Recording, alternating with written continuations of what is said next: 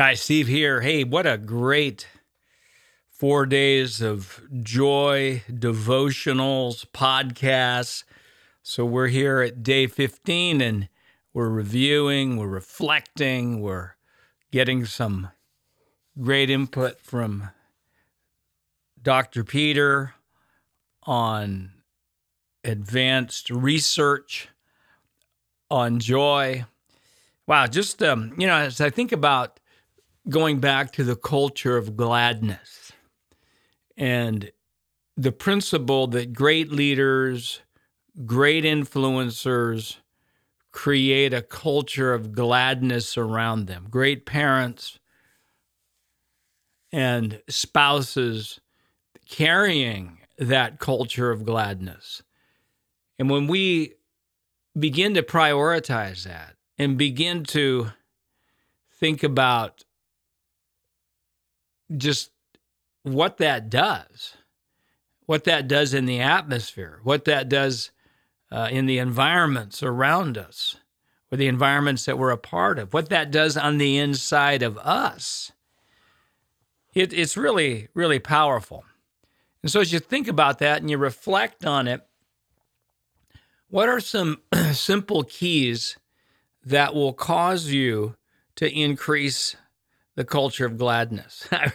I know in my own life, you know, I, I sometimes I get overwhelmed by things or I'm reflecting on just how hard it feels in certain places, certain relationships, and and that I, I wish other people would carry a greater responsibility for the quality of environments and organizations and family or or whatever.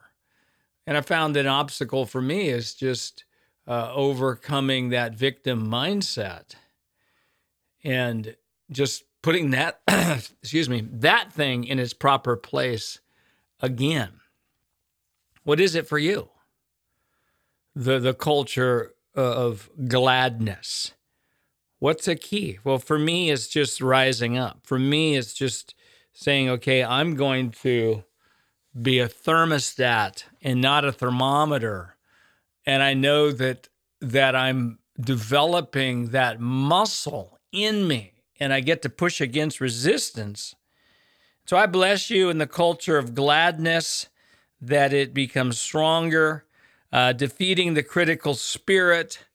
That one was just so important to understand the the difference between perfectionism and excellence. The perfectionistic spirit can never be joyful or celebrate until there's perfection. Excellence is is understanding we celebrate progress and not perfection. And families celebrate and become joyful with progress.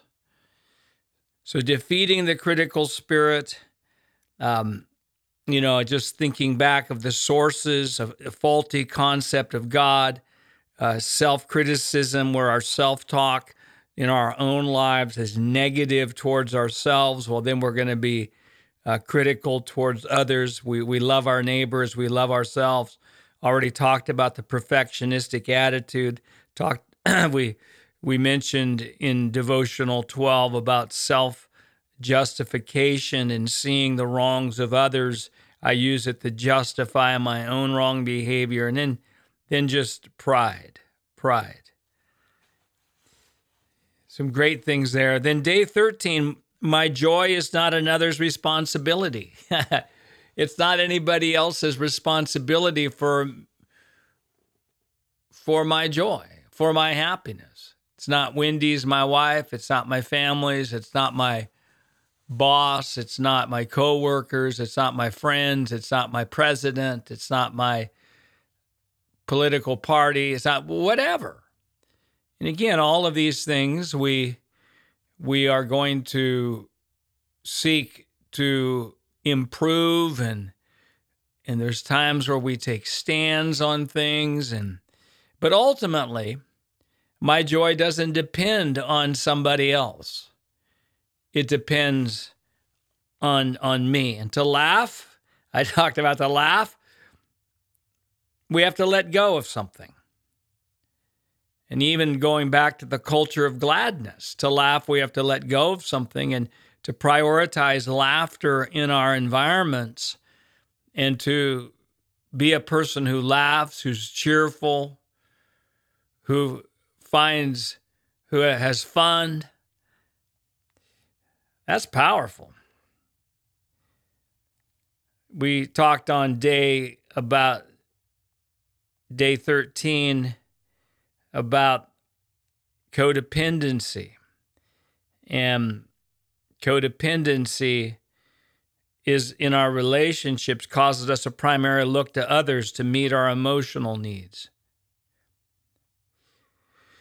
Day 14, spiritual rest. Yesterday's podcast, yesterday's devotional, Hebrews 4.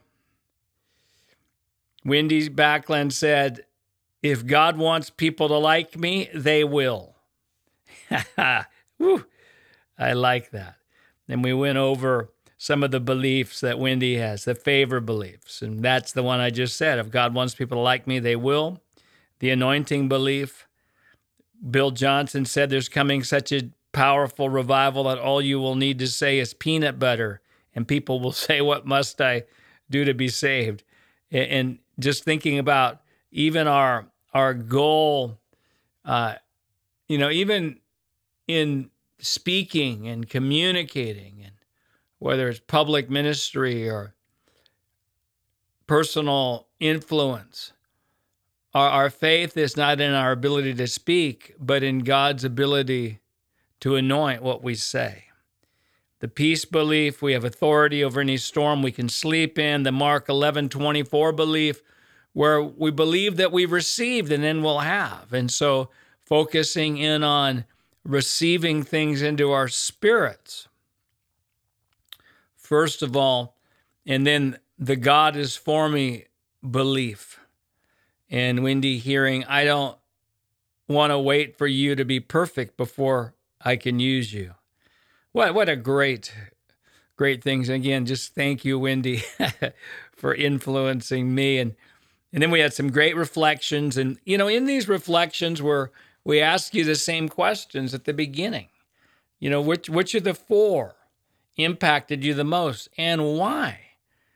Being able to articulate. and ideally, you're able to communicate this with somebody else in your reflections. And, and, but even if you're not, to be able to journal and take the time and to process and go deep. That's so powerful. What do you believe God was saying to you personally?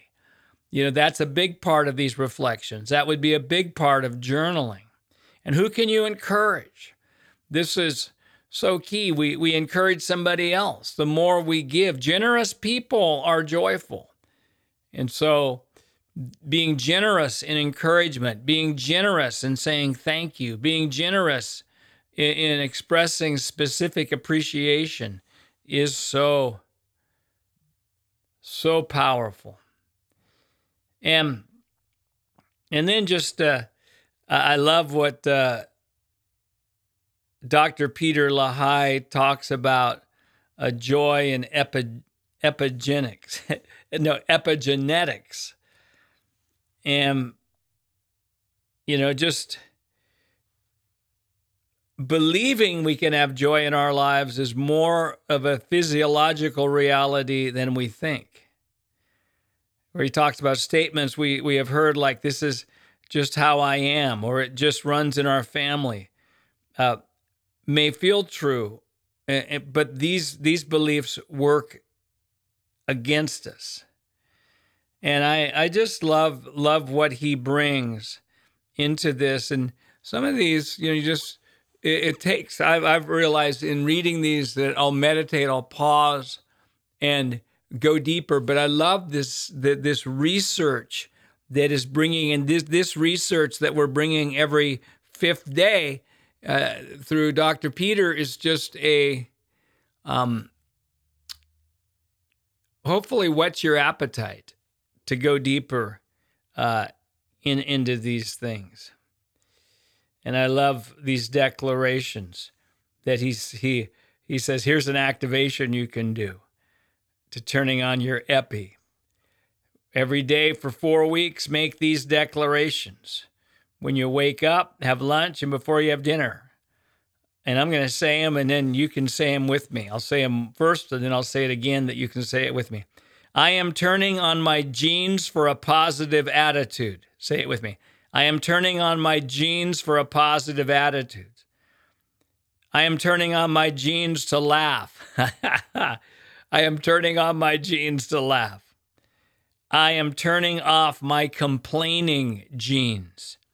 I am turning off my complaining genes. All right.